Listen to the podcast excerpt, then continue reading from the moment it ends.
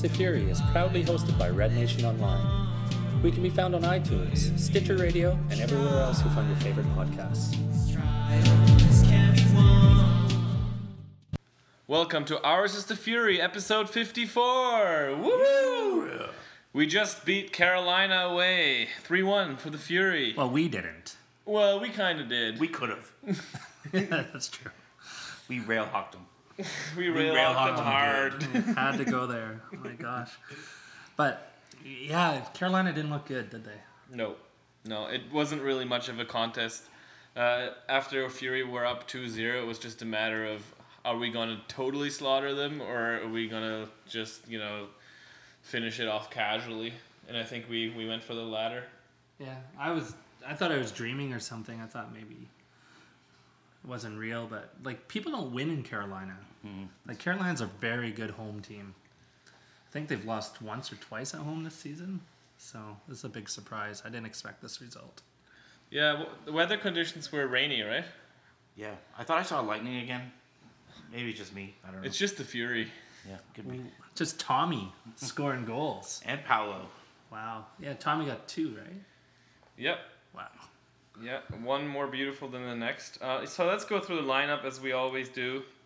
Trafford, Falvey, Alves, Richter, Peiser, Who was playing mid, John? uh, Richie Ryan, and Ubiparipovic. And then we did have Beckie in the starting lineup because Mauro is away at the Olympic qualifying, and uh, De Guzman is probably not fully fit yet. And like a week ago or two weeks ago, two and a half weeks ago, Beckie had a brace on his foot, like a full. Yeah, it's good to see him back uh, starting and, and doing really, really well. I, I have to admit that I didn't check the lineup uh, because I, I tuned into the game like a minute or two late. It was only like in the second half where I realized Drew Beckie's on the pitch, which I mean like in the best way possible because he did such a good job uh, uh, subbing in for, for Mauro or even De Guzman that I didn't notice any weaknesses or anything. I mean, a, a central midfielder is no one you really notice unless they make mistakes anyway. Yeah, I thought I thought he played really strong. And uh, our forwards, who who did we have up there? Uh, Oliver on the left wing and Paulo Jr. on the right, and then of course our uh, lone striker Tommy Heinemann. The Beast. He's on fire. Both of them, Paulo Jr., Heinemann on fire. Three goals each last two games. Well, I remember at the start of the season, I was really excited about Paulo Jr. and uh, everyone kept shooting me down, and rightly so, because he, he only scored something like four goals in his career before coming to Ottawa, and then I think he's got four goals in the last like four games. Yeah, the the, the, the goal he scored was was a beauty, and uh, it was actually pretty much a carbon copy of uh, uh, Tommy Heinemann's goal. you know, from distance, picked out the corner, just nice to watch. And I think we do also have to issue a, a formal apology now to Tommy Heinemann, who've What's been that, Blogsmith? Uh, one of us in particular has been uh, fairly critical of him in the past, but uh, he's shooting on all cylinders now. So Yeah, it's good to see. Uh, I haven't been super critical of him this year, but last year, yeah, I think probably so. But also you, John, you you were kind of mocking his 15 goal prediction. Yeah, where is he at now? I don't know. Seven. Seven. Seven. Halfway there. Yeah. Yeah. Halfway there. It could happen. It- Like, it could. At this rate. Yeah. It is What, actually what I love to mathematically see about. Tommy Heinemann, like the last 10 games or so, he's been working so hard. And in the late this game against Carolina, in some situations where he would normally flop, he just used his body to kept going. to keep going. And on Yeah. the first goal, that was very evident there. Like he could have gone down, you know, hope for the penalty, but he was like, "No, I'm finishing this off," and he put a lot of force behind the ball. Keeper couldn't save it and trickled in. Yeah, I think that was, that's one of the goals we were expecting when we signed him originally. To be that, that target guy to slow the play down and sometimes, you know, beat a defenseman and then go on that.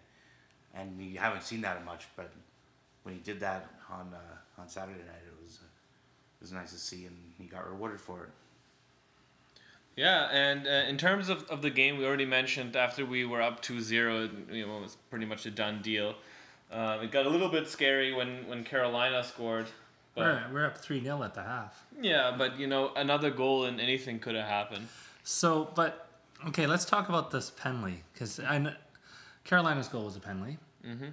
Um, I know a lot of people are forgiving because we're up 3 0, but I was really pissed off about that. That wasn't a Ryan, can you just describe the scene for our listeners in case they didn't see it or don't remember? Uh, Nacho Novo just fell to the ground like uh, like he was like shot, and I don't think there was actually any physical contact at all. So Falvey was the the culprit, right? Right. So I just thought it was given because they're losing 3 0 at home. It was soft, but I can see how it would be given. Soft. I actually don't like. I don't have it exactly in my mind, which just tells you how much I didn't really care at that point. Well, that's that's my that's what I'm saying. Yeah. It's like it's no one's no one's really upset about it because it was such a blowout game, but that was one of the worst penalties given. Yeah, ever when I saw it, I thought he's giving that because of the score. But what was the best thing was after the penalty, they score, and of course they want the ball right away because they're down two goals. And uh, Peiser just takes his time standing over the ball, picks it up at the last second, and Nacho's all in his face and going crazy, and Peiser's just like, what, what, what? and then, course, uh, Novo gets a yellow card, and that was the beginning of the Nacho melt. Yeah, Peiser really learned his uh, time wasting skills down there in Portugal. Like he is just insane. like when we're winning and he's time wasting, it's the most satisfying and entertaining If you, thing if you in the look, world. if you watch the replay, you could see how quick his reaction was from getting up off the ground to finding that ball. yeah, It was instantaneous. But I- didn't think about it one minute. Do we know who votes on the league MVP? Is it the press? I, I don't know. Is it the other teams? Because I think that might have. If Peiser doesn't win it, I think it's because they all hate him. yeah. not because he's not the best best player in the league, but because they all hate him because of these kind of antics. And So anyway, Nacho Novo got a yellow because he he complained too much that Peiser wouldn't give him the ball back. because of his, he has character flaws basically. Mm-hmm. And then like Ryan basically sent me a message saying Nacho Novo is gonna have a meltdown. so I, I tweeted it's gonna happen, and then it did happen. And I mean, let's be honest here. That it was sec- like the 93rd minute though. yeah, but that second yellow was was tough. Like it, it, it was for simulation because Yeah, he was- faked the foul. It wasn't even in the box, but just before the box.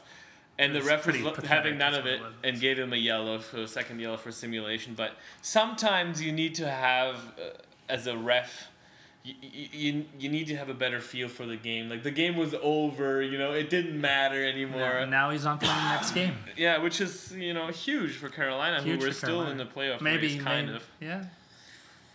But um, I don't know. you- It must be sad a player of that caliber just acting that way. It's like it's like we've seen the fall of Hasley, right? Yeah, It's it's not as bad, but it's similar.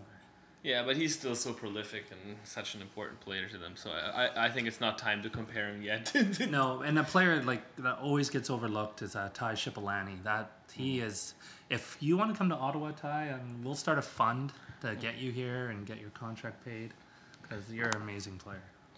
Yeah, so with that win, that was Fury's sixth away win in a row, which is a modern uh, NASL record, I believe. And I think they haven't lost away since that game in New York that we went to. Is that right? So we're never going to a away game again. Pretty much. Unless uh, we're going to play the final uh, away from Ottawa. no, we can't go. I'm still going. no, John, no. And uh, yeah, we're undefeated now in nine straight away matches, which is also a modern NASL record. So way to go, boys. Uh, yeah, so at this point, I think we should take a break, and then we'll bring you some stuff on the academy. Not much out of a Fury news, I can already give that away, and some NASL stuff. Peace.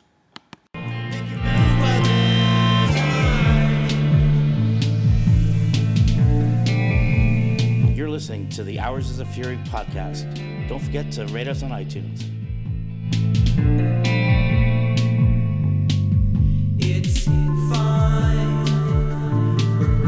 Welcome back, guys. So, not much to report about the academy teams this week since they had a bye. However, uh, the next games are in sight. Ryan, when can we watch the academy team again? The next game, I think, is the most exciting game of the year. It's the local derby. It's uh, Donaby and Gatineau, Mont Bleu, uh, Saturday, October 3rd, so the day before we play FC Edmonton. And it's going to be at 5 p.m. So just uh, get out there, Mont Bleu, uh, it'd be a good time to support the Fury, see the kids play, and uh, I don't know. I think we owe them a loss. Like we owe FC Gatineau a loss. Absolutely. Yeah, so it'll be good. And then um, after that, their game is Saturday, October 10th against Assumption, and I think former Fury player plays on that team, right? Was it uh, Mayard, Pierre Rudolph Mayard? I believe so. Yes, it is. You are correct. And he was also uh, one of the league's three stars this week. He got two goals in one game. Yeah, it's good to see that he finally found his level of play. I don't. I don't know if that's fair. I think you might see that. Might see him back with FC Montreal. Well, Trois Rivières attack, which is like pretty much FC Montreal now. You might see him move up again. Yeah. nice to Remains to be seen. Um, big uh, meetings this week with NASL. Uh, what are they called? Board of Governor meetings, basically, right? Yeah, down in Atlanta. Uh, speaking of Atlanta, uh, we'll likely hear about what is going to happen to their team probably this week. That's what everyone is expecting. Hopefully, they can be saved in some form. And I'm not talking about the MLS team, I'm talking about the NASL team.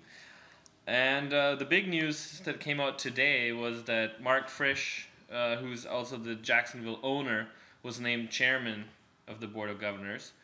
Um, which is good because currently it, it was Bill Peterson who was doing both the chairman job and the commissioner job, which both are basically full time jobs. So hopefully this will lead to him being able to focus more on, on the issues at hand. Right, because the, the the previous board of governors was part of the FIFA.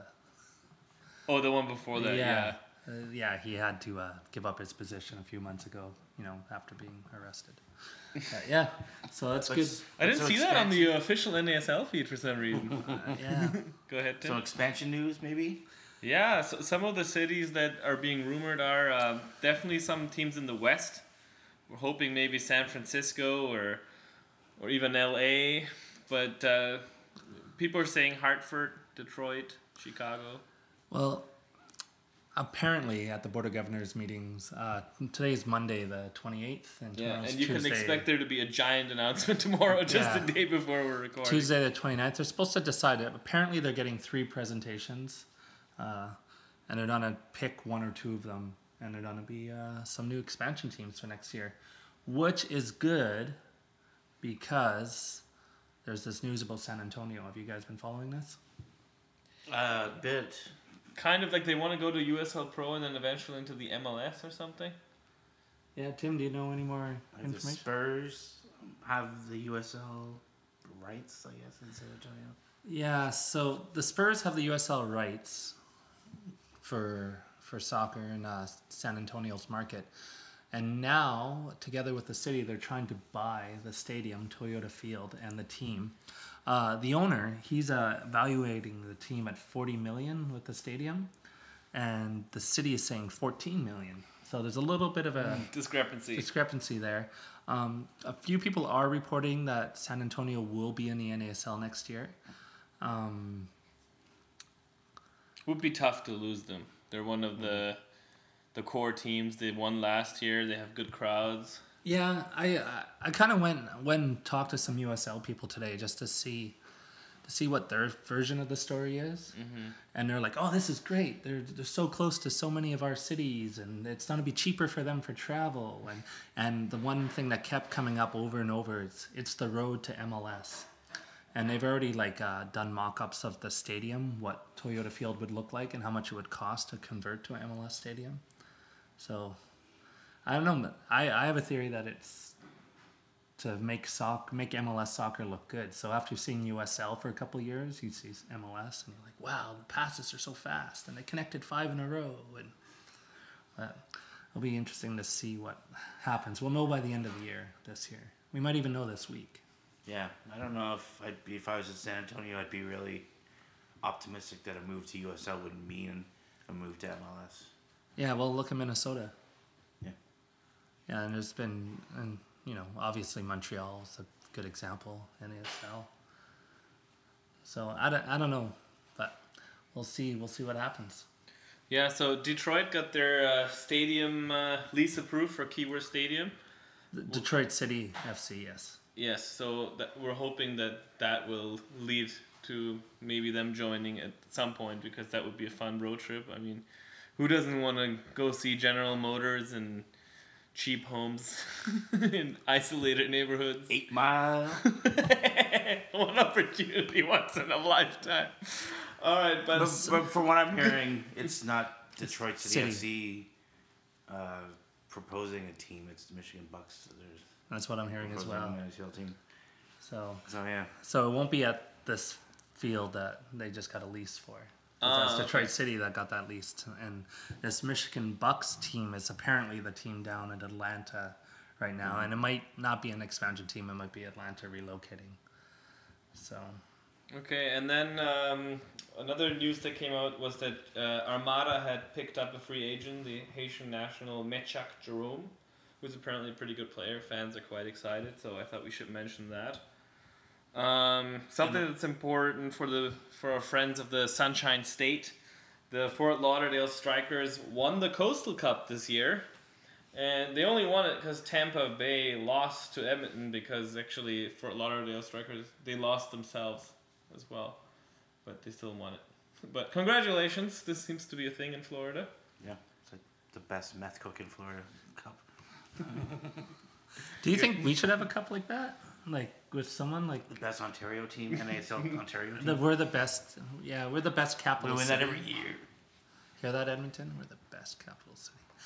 So that's pretty much the end of the news segment. No Ottawa specific news really uh, this week. Um, maybe some news that we're, we're hearing that De Guzman might be fit to play against FC Edmonton and, and might start, but um, nothing official in that really. Yeah, follow our Twitter account this week because there's going to be a lot of NASL news this week. So OITF Fury on Twitter, and uh, whenever anything concrete comes out, we're going to tweet it out.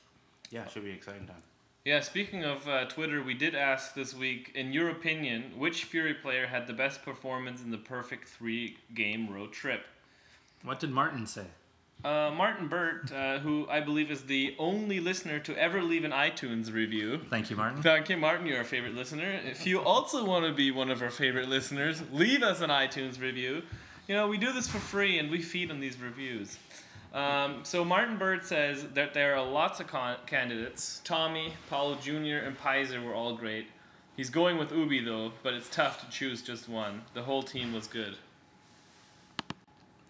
OIT question bot at BBSC Curtin uh, answers Peiser versus Cosmos. You don't often see a keeper break an offensive spirit like that. And uh, Crooked Beat, someone, I don't know who this is, says Ubi. Who cares?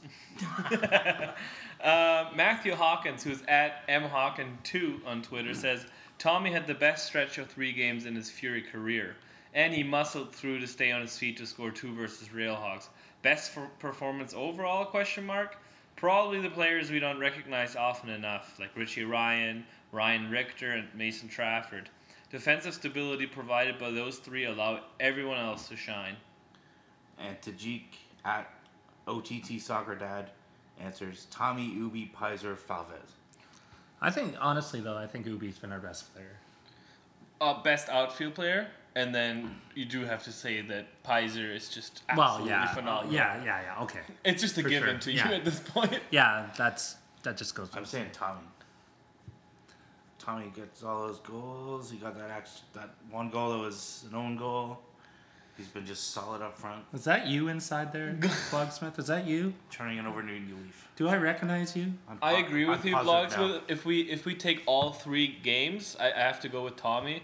But if we were to like drop the Carolina game, I would go with Ubi, just because in that one game against uh, who did we play the first? Uh, Um, some team New York. Cause, no, the one before Oh, that. Fort Lauderdale. Oh, Fort Lauderdale. I've heard of was them that the game where he had like two assists? And yeah, th- he just dominated that game. Like he won that game for us. So yeah, for me, Tommy, Ubi, and Peiser are, are definitely in the top three. Yeah, Ubi Peiser. And then put Tommy in there. Yeah. no, it's, just ca- can't can't deny it. This guy's been a beast. Absolutely. Um, so just as a reminder, you can ask us anything you like that's soccer and NASL personal. related. Yeah. Yeah. Or anything related. Who cares? And you know, if you have questions about Ryan that he's uncomfortable to answer, we'll answer him for him. So don't worry. Um, so this week uh, we only had one question uh, from OIT Question Bot. Uh, he says it was a great podcast last week, but Well, why what- did we have to go all corporate on us? Corporate. no, okay, let me reread that. Why did you guys have to go all corporate on us when you answered the what to drink question? What So- did we say? I don't even remember. Oh, it's the question about what should uh, Darren and Ottawa bring in as flask for the November playoff games, Uh, and we told them you can't bring stuff in. Oh, yeah. you guys are being uncool. right. Yeah. That's not really the corporate answer. That's just the we want you to keep your expensive flask. cool. yeah, not get stolen. Um, I- just gotta ask a question about here. Why did you like last week so much? Was it because I wasn't on the show? Is that why? Yeah, I noticed the flow I get was your much hidden better. meaning. The dynamic was much better, but I see what you're saying. That's awesome. So what happened in the league, John? Oh, a lot of exciting matches actually uh, last weekend. Uh, it started off with the Fort Lauderdale Strikers against Minnesota United that ended 5 2 for the visiting team for Minnesota. So the Minnesota Wild beat who? Oh, it was a soccer game. That was five two. Yep. Wow. Uh, unfortunately, poor attendance, under 3,000 for, uh, for Fort Lauderdale. That's not great. Uh, but a barn burner of a match. Um, Strikers actually went up, but after the Angulo goal, they, they collapsed pretty much. Um, Yeah. Go ahead, Tim. And uh, a, a result that favored us was Jacksonville Armada wearing their throwback jerseys. Back back in the day, Yeah, back in the day. the. T-men. Yes, they beat ten, the Tampa Bay Rays two nothing in front of uh, a little over seven thousand people. Well done, guys. Yeah, and San Antonio and Atlanta. I'd like to call this the Circus Cup. But uh, San Antonio and Atlanta 3 3 draw. And this game was obviously in San Antonio because there's 7,759 people. Yeah, it's there. good to see that they still have people coming out on the weekend because during those midweek matches, it wasn't look, looking so good attendance wise. I'd like to point out that Nana Attakora scored. And formerly my favorite player who kind of just kind of disappeared the last few years. But Yeah, and uh, it was actually uh, good for Canadians all around. Adrian Cann uh, also played the entire match for San Antonio. It's good to see him back playing.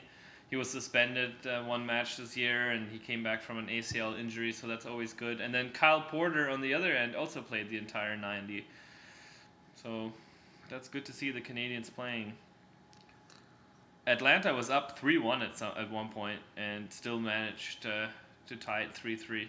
Remarkable though, San Antonio didn't have anyone sent off. Again, that's two games in a row. Yeah, it's crazy. They sure they knew who they were. and uh, biggest match of the game of the week, maybe. yeah, he's, FC Edmonton uh, beats a kind of uh, a B squad from the yeah. Cosmos. New York say? Cosmos reserves. Yeah, lots of disappointed uh, Raul and Spain fans all around the stadium with their signs and tears. Yeah, But good for Edmonton. Like they can really Mm-hmm. do some damage. We hope they make the playoffs because we hate them and we want to. Yeah. Uh, But what are your thoughts on, on a team like New York Cosmos resting their players? I mean, they've clinched the spring season, and they they could have rested the whole fall season. So good on them making sure they don't get injuries to their key players. yeah, they do have another game midweek, and it's understandable, but it does definitely skew the competition. But I mean, we probably would do it too if we were in the same boat, so you can't really I- criticize it. that happens in the NBA, right? And they and they penalize the teams that do it. yeah. The Spurs are always good for that. They'll, there's a couple games they'll just rest everybody. but I mean, you win the spring, you get an automatic berth. Gives you the option to do this. And it's And not if- like they're And if you're a team that's fighting, well, you should have done better, and, and you could have done that. And it's not like they threw the game. They No. they, they just didn't play their top squad. Yeah, but they didn't even bring their first team keeper, so it, it tells you something. Yeah, and But- uh, I forgot what I was gonna say. So go ahead. Yeah, um, great performance by FCM and overall. They, they went up fairly soon and um, 2-0 in the first half and managed to, to, to get the win, which is great for them, for Canada, and of course for Ottawa as well. Um, so if we look at the fall season standings, we're obviously on top with 34 points, and we have Minnesota United right behind us. Um, in the top five, we're all in the same games now, so this is actually reflective of, of what's going on. So five points behind us is Minnesota United, who have a pretty easy uh, stretch. Their, their next five games are going to be, I think, four of them at home. You said Tim before Yeah, the show. and the one away at Indy. Yeah, so that's uh, they have a fairly easy uh, final stretch. FC Edmonton has it pretty rough. They're in third place right now with 25 points, so that's nine points behind us. Um, and then New York Cosmos are in fourth. Doesn't really matter to them because they already won the spring season. Atlanta just one point behind, and then we we don't really need to include anything below that really. But let's look at the combined table because that's where Tampa Bay Rowdies are still relevant. They're in fifth, just behind FC Edmonton, one point behind. It's the only place Tampa Bay Rowdies are relevant. And a game in hand, which they'll play this Wednesday. Against Indy, I think, is it? That was Indy or Jacksonville. I, I still think Indy. there's what five. There's 18 points up for grabs still. So for a No, lot of 15 points. 15 for us, yeah. So Both them, 18, yeah. so uh, really, it's too early to start speculating about playoff. Like we we know the top six, but we don't know who they're gonna be. It's still anyway, and we don't know if we're hosting, they're hosting, or what's happening. But Yeah, but this this is the first time we've been on top of the combined table with the same amount of games played. right, Five games left. It does mean we control our own destiny. We win out. We get the the number one seed. but John was saying earlier, Minnesota has a very easy schedule. Yeah. Um, four games at home, one on the road, and uh, all five games against Indy 11, was it? Yeah, um, so yeah, for us, uh, the next game will be against FC Edmonton uh, at home. One of uh, two remaining home games, if we don't include a possible semifinal. And uh, this week we're doing something a little bit different. Uh, we're gonna have a combined segment with uh, our friends from the loyal company of the River Valley podcast, which is a supporter-run FC Edmonton podcast. So the next segment will be a bit of a match preview as well as a bit of a round table on anything Ottawa Fury, FC Edmonton, and NASL in general. So I hope you enjoy this. Um, these guys can be found on Twitter at Loyal Company RV, and we can also be found on Twitter at OIT Fury. So we look forward to uh, hearing all your tweets and enjoy this uh, segment with uh, Loyal Company right after the break.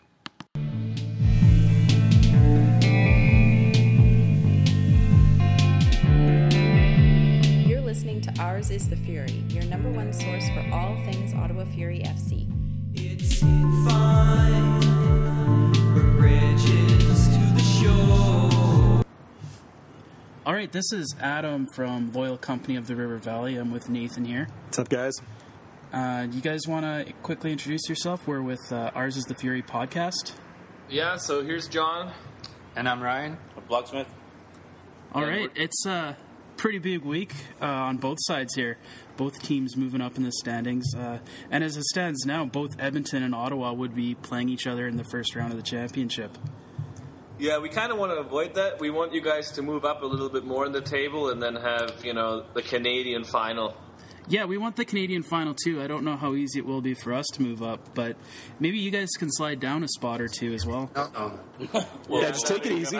Let us win. You know, we win the next game. Uh, what is it? Next week? This Yeah. week, and uh, then you guys can have a nice, rousing game against what Minnesota or New York.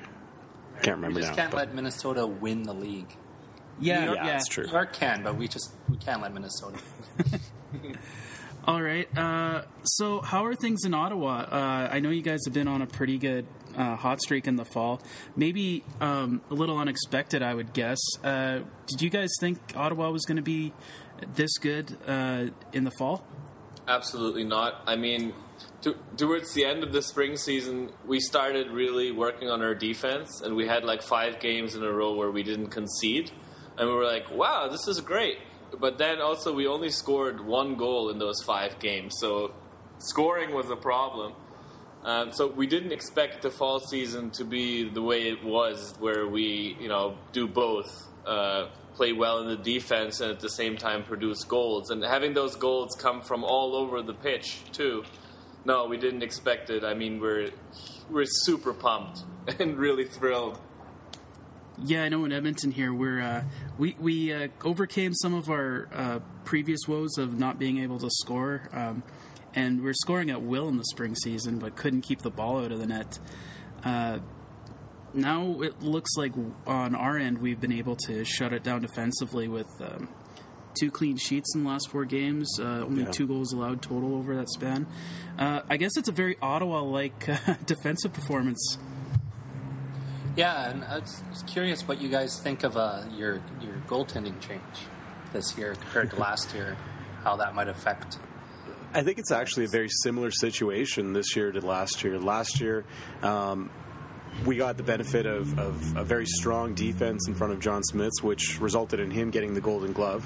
Um, this year, Matt Van Oekel has been pretty inconsistent at times, but uh, he's definitely stepped up when he had to in the fall season, and he's been performing really, really well. Well, from a neutral perspective, I do have to say that FC Edmonton is much more fun to watch this year than uh, than it was last year. I mean, last year was just dreadful. Like, I don't know if it was Colin Miller's tactics that changed or what, but you know, for for fans, I think it must be much more fun to watch Ed- Edmonton this year. No. Uh, in the fall season last year, it was pretty entertaining. Uh, it's when Lance Laing moved up uh, from a fullback position to like a winger, and he seemed like he started scoring at will.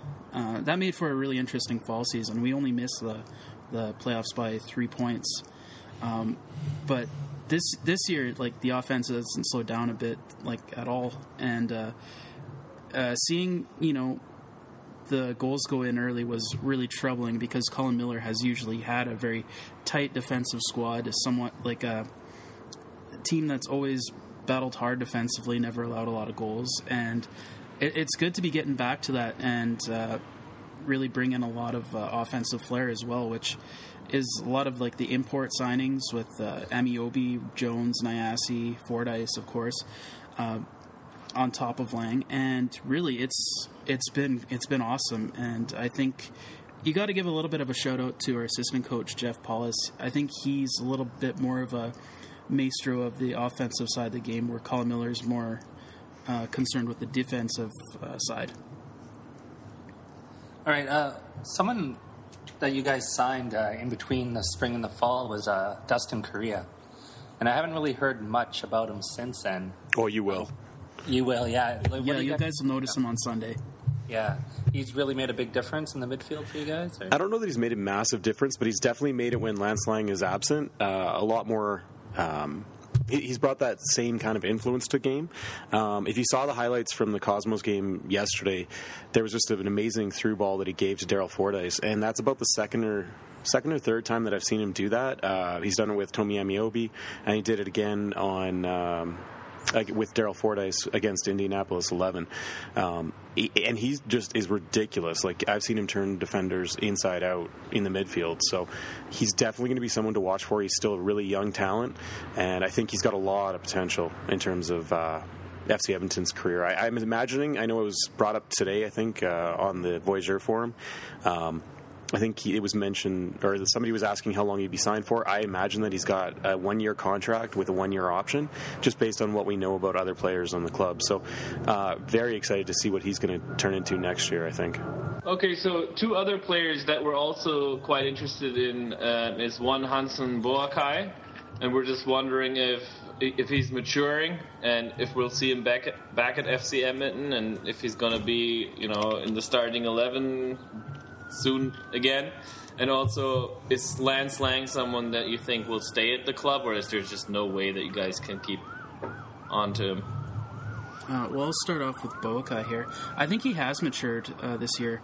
I mean, of course, we saw the little discipline issues for him showing up late after he came back from the Pan Am Games, but uh, I, I think it's it's a year like a year of progressing off the field for him, and I think it's happening. You're not, of course, it's not going to happen without hiccups with a player like him and just the way he is. Um, I, I I think he's probably going to be staying with Edmonton for the long term. He's probably going to be with us next season. I know his contract is up in January, but I can't see any reason why this uh, current coaching staff would allow him to, to leave when it's such a vital time in his career. Yeah, I agree with that. I think that it's going to be one of those kind of interesting uh, moments for him because he really has a, a you know crossroads here that he's got to go one way or the other. Um, uh, for, for the record, we've heard very definitively that FC Edmonton has received quite a few offers from him for him from overseas, uh, from Europe. Uh, for a substantial amount of money, but they really truly believe in the uh, development of him as a person and development of him um, as a player, and don't want to just throw him into the deep end and, and watch him drown. Um, I think that the experience that he's gained at FC Edmonton has really paid off for the national team, and I'm looking forward to seeing him uh, get a, a national cap at some point on the seniors team. Um, I think that he has matured a bit. It definitely seems like he's come more into his own, but I think that there's going to be some uh, further maturing that's needed before he becomes a solid contributing member of FC Edmonton. Uh, we had another player, Sadi Jalali, who was very similar. You know, uh, exhibited a lot of immaturity on the pitch, uh, and he's kind of come full circle, and he's doing a fantastic job now. Um, when he does get time, uh, he did really, really well for Edmonton in the beginning of the fall season. Um, so I think that if we can see that kind of development out of Hanson, it'll be awesome. Yeah, and as far as Lance Laing goes, um, we want him back next year. I'd say we're optimistic he'll be back next year, but realistically, he's probably not. He's probably off to bigger and better things. Um, it would be nice if we get some kind of transfer deal out of him, but I'm thinking that's probably not a possibility either. Absolutely. Now, before we get into um, previewing the game, uh, are there any questions you might have for us? Well, I was going to ask you guys kind of the same thing. I don't know what the contract situation is over in uh, Ottawa. I mean, Edmonton's kind of been around for a while, so we we're kind of aware of where players stand on their contract. Uh, but I was wondering, you know, the keeping situation for you guys has just been phenomenal this year. Is that something that's going to be back next year? Um, how is this? I, I know that we just saw an amazing game on on Saturday from Ottawa, but how's this new coaching situation going to affect the team? I think in in your guys' perspective. Yeah, I think uh, I think a lot of players are kind of on the ball there too. They don't really know what's going on. If uh, Martin Nash is going to come up, or if it's going to be someone outside. Uh, Marc Dos Santos liked to shake up the team. Uh, last year, at least, we saw a lot of turnover. We kind of expect the same thing, but without knowing who's going to be coaching, it's kind of hard to tell at the moment. Fair enough. Do you guys know anything about the contracts or? Nothing. Like the club does not share these kind of details with us. Like we only have, you know, unofficial word from the street sort of thing going on. So we, we're really like in the dark for most contracts. There's a few players where we know that they're going to be staying, but not many. Uh, out of curiosity, who do you know is staying? Just because I have no idea whatsoever. So Richie Ryan signed next year. Mason Trafford. and Colin Falvey, and I believe Alves is, and that's about it. oh, it could be a big change then. Hey, Yeah, not not necessarily. Like it doesn't mean that they're going to leave. It's just like for us, it's uncertain. We don't know. Yeah. And are you guys pretty confident you can retain your keeper, uh, Peiser, there? Yeah, because he's he's pretty comfortable here. He's at the tail end of his career. I don't think he wants to like from a personal perspective go through a whole sea change again. Like he has small children. I think they're happy here, so I can't see him going anywhere. All right, I guess my final question is uh, we've seen FC Edmonton develop uh, a pretty strong academy, I guess, because they're developing players who can come in and be regular contributors um, in the starting 11 or even off the bench. Uh, does Ottawa have much of a academy going on, or are there plans for an academy? Yeah, there's a we have an academy team that actually plays in the Premier League the Soccer de Quebec, and uh, so it's Division Three, and uh, they they're quite young right now, so they're really getting uh, outplayed physically in the league. So they're actually bottom of the table, but there's some really, really promisers. Uh, there's one player, Schroeder. He's he's really uh, got a lot of attention. There's a few others that we've noticed. Uh, actually played with the first team, and uh, there's two other players that have contracts with the first team. So we're going to see a lot of players coming out of our academy in the next two three years because uh, the people we have in charge of our academy, we have uh, Darko Buser. He's one of the main people in the academy. He was he actually left Chelsea's academy to come work for Ottawa Fury Academy. So we're pretty excited about the future that the players are developing right now. That sounds good because um, I think Canadian soccer could really use it. and I think that was kind of the the biggest uh, positive for having two more pro professional teams in Canada. So now you don't only have the the big three, if you will, Montreal, Toronto, and Vancouver, but you also have two. Um, very professional and, and arguably almost on equal footing. Um, maybe not financially, but there's you know enough academies and enough focus on development in Edmonton and Ottawa. It seems um, for more.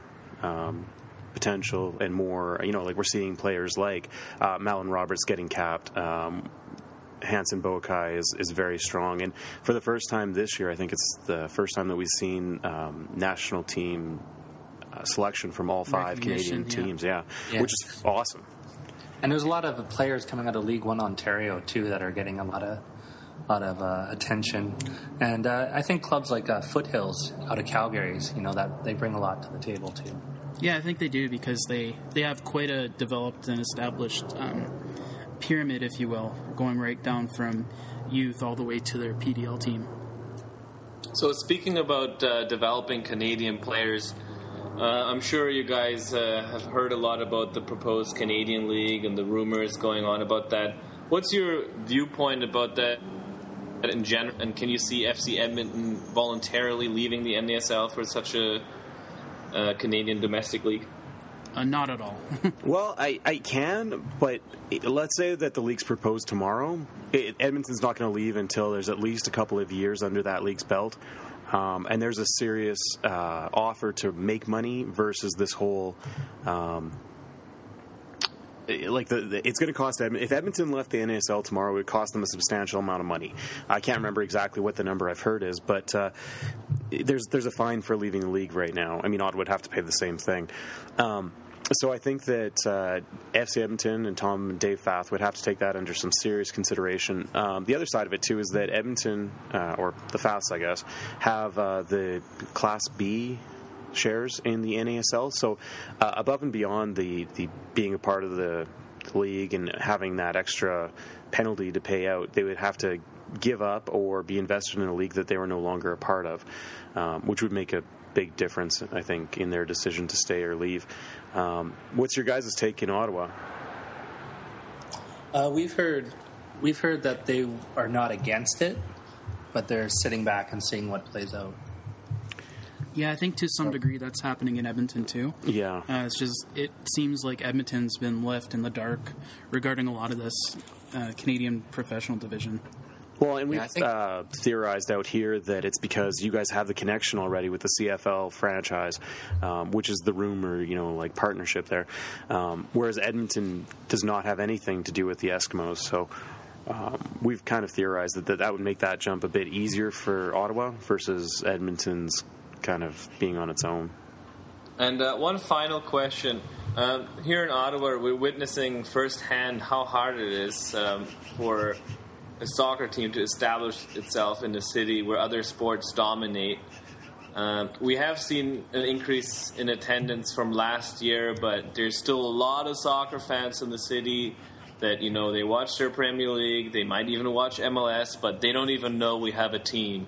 So I'm just wondering. I mean, we look at the attendance numbers in FC Edmonton, and you know, we, we have an idea of how the team is seen in, in Edmonton. But give us a feeling what it's like, like for a supporter, as a fan, and just objectively for the club to motivate uh, locals to come to games, and like what's the what's the status of the team down there? I'd say this the status of the team is um, it's improving. The gate like uh, attendance has gone up pretty uh, what good this year. I think we've had a stretch of games now that's either been around or over four four thousand uh, for a little while now. I guess almost the entire um, fall season. I think. September, especially, there was a lot of press Yeah. put into it, and and we got into some arguments on Twitter uh, with some other ed, maybe arguments, but debates, I guess, about the club choosing to promote the Sunday's game in particular with the uh, Raul is coming to to Edmonton, and. Uh, you know, obviously, you're trying to attract those Euro fans that are used to watching him on TV and, and used to kind of growing up around him. Uh, and I would say it definitely impacted the number of people at the game. However, there was a lot of people that have shown up to games in September and even in August towards the end of it. Um, so I think that the club is doing a decent effort. Um, in my opinion, most of their publicity is, I don't want to say negligible, but it's very sporadic. Anyways, there's a lot of social media. Um, there's a lot of email, um, but there's not a whole lot of press promotions or ads. Um, there's some on the radio, but I think that's kind of died down. I haven't really listened to as much lately, but There's a little on the TV too. and a little yeah a little on city tv too which is the host uh, broadcaster for home games um, what we would like to see i think for next year and we've we've been saying this basically since year two um, is a few more you know big billboards um, a few more ads in the paper a bit more awareness um, FC Edmonton did that in 2011, just as they were starting. They spent massive, massive amounts of money. They put huge, you know, uh, wraps on our LRT system, and uh, buses had, you know, like big FC Edmonton stuff. Uh, there was uh, billboards everywhere, but they um, they really haven't done anything to that kind of degree in terms of drive-by awareness. Um, mostly because, from what I've heard, uh, Tom Fath didn't want to reinvest into the advertising because he didn't see it work in the first year. Uh, I'd argue now you've got three, well, 25 to 100 people to 3,000 people who um, would definitely show up regardless of how much advertising you do. So now you need to go after the more common fan or the person that's not aware of it. Um, so I'd, I'd like to think that they're going to be able to convince the Faths to invest a bit more into that uh, side of the, the business. Um, next year. Um, my guess is that they probably won't, or they might just do little bits rather than than big amounts. The one thing they are doing a really good job of this year, which they maybe haven't in the past, is connecting with season ticket holders and making sure that they're hooking them in early. Uh, and they're also providing some pretty good deals and, and uh, incentives for, for getting along that aren't going to cost the club in the long run, in my opinion. Yeah. So basically, it's it's been a you know a pretty rough ride right here, but Tom Fath and Dave Fath, I guess the kind of minority owner, I guess he is. Uh, they've been putting a lot of money into this team, and they're willing to continue to do so. There's no there's no stopping. I think so. Really, I think this team is on good footing. Okay, so let's get into the, the game at, at hand on Sunday. It's going to be at 3 p.m. Eastern Time. Ottawa Fury is playing at home against FC Edmonton. In terms of the lineup, you can expect, uh, we can tell you for sure who's going to be in goal and who the four defenders are going to be because it's the same every game. You Uh, say that, but then look at New York this last weekend. Sorry? You say that, but then look at what New York did this last weekend against Edmonton. Backup keeper but, and like, mishmash. For, these teams, uh, there's no like uh, like we're not going to change our defensive lineup. So we have Peiser in goal, we have Colin Falvey and um, uh, Alves as center backs. We have Ryan Richter on the right, Mason Trafford on the left. So that's our defense. But midfield, I, I wouldn't be surprised if we see uh, Julian de Guzman this week. Yeah, he's been out with an injury ever since uh, those two-legged uh, World Cup qualification qualification games against Belize. Um, you're going to see Richie Ryan in the midfield, uh, probably Ubiparipovic. He's been phenomenal for you guys this last little while. Just absolutely on fire. Yep. Yep. Uh, Tommy Heinemann up front, and then the wingers. We're never quite sure who's going to play, either Junior or uh, Oliver, maybe Wiedemann, maybe Haworth. But that's pretty much what you can expect. We we're lucky right now because we don't have too many injuries. Uh, it's ju- really just Nicki Paterson that's out with an ACL injury. Other than that, we've got the the whole squad. All right, I think uh, what what you saw on Sunday yesterday from Edmonton is pretty close to the squad you're going to see uh, as well on Sunday. Uh, Colin Miller seems to reward players on their um, good performance, and so I after after Sunday's game against uh, the Cosmos, I don't see anyone dropping out of that starting eleven right now. Yeah. You might see a guy like Ameobi come in Yeah. for a guy like uh, who's been starting like Cruz, who's been starting as a striker. But otherwise, I think you're going to see almost the same squad. Yeah, I agree. I think it'll be very, very similar to what you saw against New York. Um, the only change would be maybe Jones or Ameobi coming into the lineup uh, as they're both coming back from injury, uh, and they got a bit of uh, playing time on Sunday against New York. So Yeah. there's a lot more depth for FC Edmonton right now, and I think that's a really good thing. And I think that um, it provides them a, a lot of different options uh, moving So forward. If we're going to go across the, um, the starting 11, it's uh, obviously going to be Van Oekel in goal. Uh, the way he's been playing this fall has been phenomenal. Backline of uh, Watson and Roberts in the middle, and the fullbacks would be probably Allan Zebie and Johann Smith. Uh, Kareem Moses, he usually takes that left side, um, but he's been kind of nursing an injury as of late. We might get a little news out of him. Um, I guess we're spilling it to you guys. We're it sounds like we're going to be talking to him tomorrow and have our bonus podcast this week. Uh, but otherwise, yeah, that's it for the back line. It, Yeah. In the mids, um, Eddie Edward, who's usually uh, uh, our right back, an Ottawa native. Ottawa too. native, by the yeah, way. Yeah. um, he's been uh, playing the last two or three games as a holding midfielder, and it's a position he's actually been pretty good at. Um, I know in the middle of the pitch is not usually his normal position, but he's been adapting pretty well there. Uh, also in the middle has been um, Yep. and Fordyce, I guess, was more of an attacking mid. Yeah, but he's been playing more as a striker lately. Um, it'll be very interesting to see Yeah. if Ameobi is back, uh, who kind of gets the nod there, or if they put. Well, Cruz uh, has been the striker the last couple of games as well.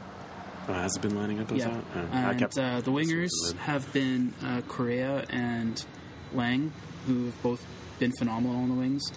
And yeah, it's either going to be Cruz or Ameobi up front, depending on how Miller sees Ameobi and if he's fit for um, at least 60 minutes, Yeah. I guess. All right. Either way, it, it should be a great game. I mean, Ottawa for, for us, it's not really a must-win at this point. But uh, we only have two home games remaining, so I'm sure uh, the team wants to uh, do well for those last couple occasions at home, and they want to make sure that we do host the semifinal and maybe even the final in Ottawa. Uh, but for you guys, it's it's it's do or die the next five games. So we're expecting uh, a, a tough and aggressive FC Edmonton, and it's always tough to score on you guys. So I can't wait for Sunday. And uh, yeah, thanks guys for for letting uh, for letting us do this. And uh, why don't you guys plug where you can be found, and then we'll do the same with us. Sounds good. Uh, just quick, real comment. I guess uh, I had one more comment about uh, the game coming up here. Um, I think it'll be interesting to to see how FC Edmonton does. Uh, I mean, we held our own when we played it in Fort McMurray earlier. Um, I agree. I think it's going to be it's either going to be interesting or extraordinarily boring, uh, and two defensive teams coming at each other. Um, but I think that Edmonton has really shored up a lot of defense since that game in Fort Mac, so it'll be interesting to see that game. Um, for us, you can find us on Twitter, Loyal Company RV. Um, we're on iTunes, we're on Stitcher. Uh, just search for the Loyal Company of the River Valley Podcast. You'll find us. Uh, you can find me uh, on Twitter. My Twitter handle is Jedi Knight Nate. And Adam is also on Twitter and Instagram. Yeah, at underscore Adam DH. And where can people find you? Uh, you can find us at uh, Red Nation Online, on Twitter at OIT Fury, and uh, Facebook, and we have a Gmail account. Is ours is a Fury at podcast at gmail.com. Right on. Yeah. Sounds good. Thanks All for doing right. this with Well, us, good guys. luck. Not too much luck. I hope you guys get third. Yeah, we hope uh, you guys. Uh, Drop to second. well, we, we, we would we would love nothing more to see to see you guys in the final as well. Yeah, Yeah. we'd love to meet It, you guys. it's funny because uh, you know Ottawa Fury always tries to build this huge like rivalry between the two clubs, but you know we always have a soft spot for FC Edmonton. You know your Canadian cousins, you're in a similar situation, um, playing in an American league, really. Um, so yeah, we don't hate you guys, but uh, Yeah. we'll still want to beat you on Sunday. yeah, just just don't moon us. We'll, we'll try to keep the uh, the hip thrusting down. Yeah, you don't have to worry. It's an away game. We're not gonna we're not gonna be pulling pants down or anything like that. So Well, I'm sure we're going to see Eddie Edwards' family, and uh, in in the past they've been celebrating way too much in our section. So hopefully not this time. that's true. We got some guys rooting for us out there. yeah, that's true. Okay, thanks guys so much. Have a have a good night out there. Thanks, you too. All right, so that was great to have Adam and Nathan from the loyal company of the River Valley podcast on. So do check them out if you want it, more in-depth stuff about FCM, and I believe their podcast is also weekly. So if this is something you guys enjoyed and you want us to do this with other podcasts, uh, let us know. You know where to reach us, and uh, we'll try to do that again sometime. Big match Sunday, October 4th, 3 p.m. Come out. Or, or don't. But if you don't, you're going to miss some good soccer. We got the best team in the NASL. That's right. And if you can't come out, you can watch it on TV, Rogers22, or on the stream, OttawaFuryFC.com. But, Or if but you're- come out. yeah. Or if you're not in Canada, NASL.com will uh, show you the game as well. All right, that's it for this week. You know where to find us. OIT Fury on Twitter, on Facebook. Yep, we're on there too. And we got an email. Ours is the Fury Podcast at gmail.com. Well done. See you later, guys. Toodles.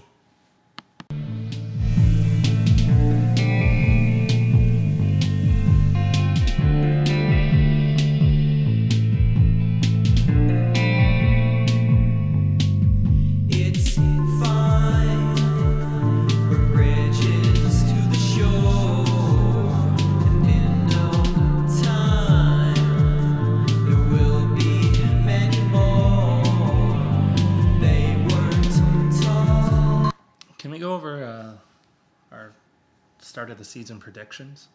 Sure. So I'm pretty sure that I said that Ottawa Fury will win the uh, fall season. it's going to be a slow start in the spring, and uh, but strong in the second half of the season. I think I said fifth, honestly. I had him down as like sixth, maybe seventh. Wow, John, you're a genius. Thanks.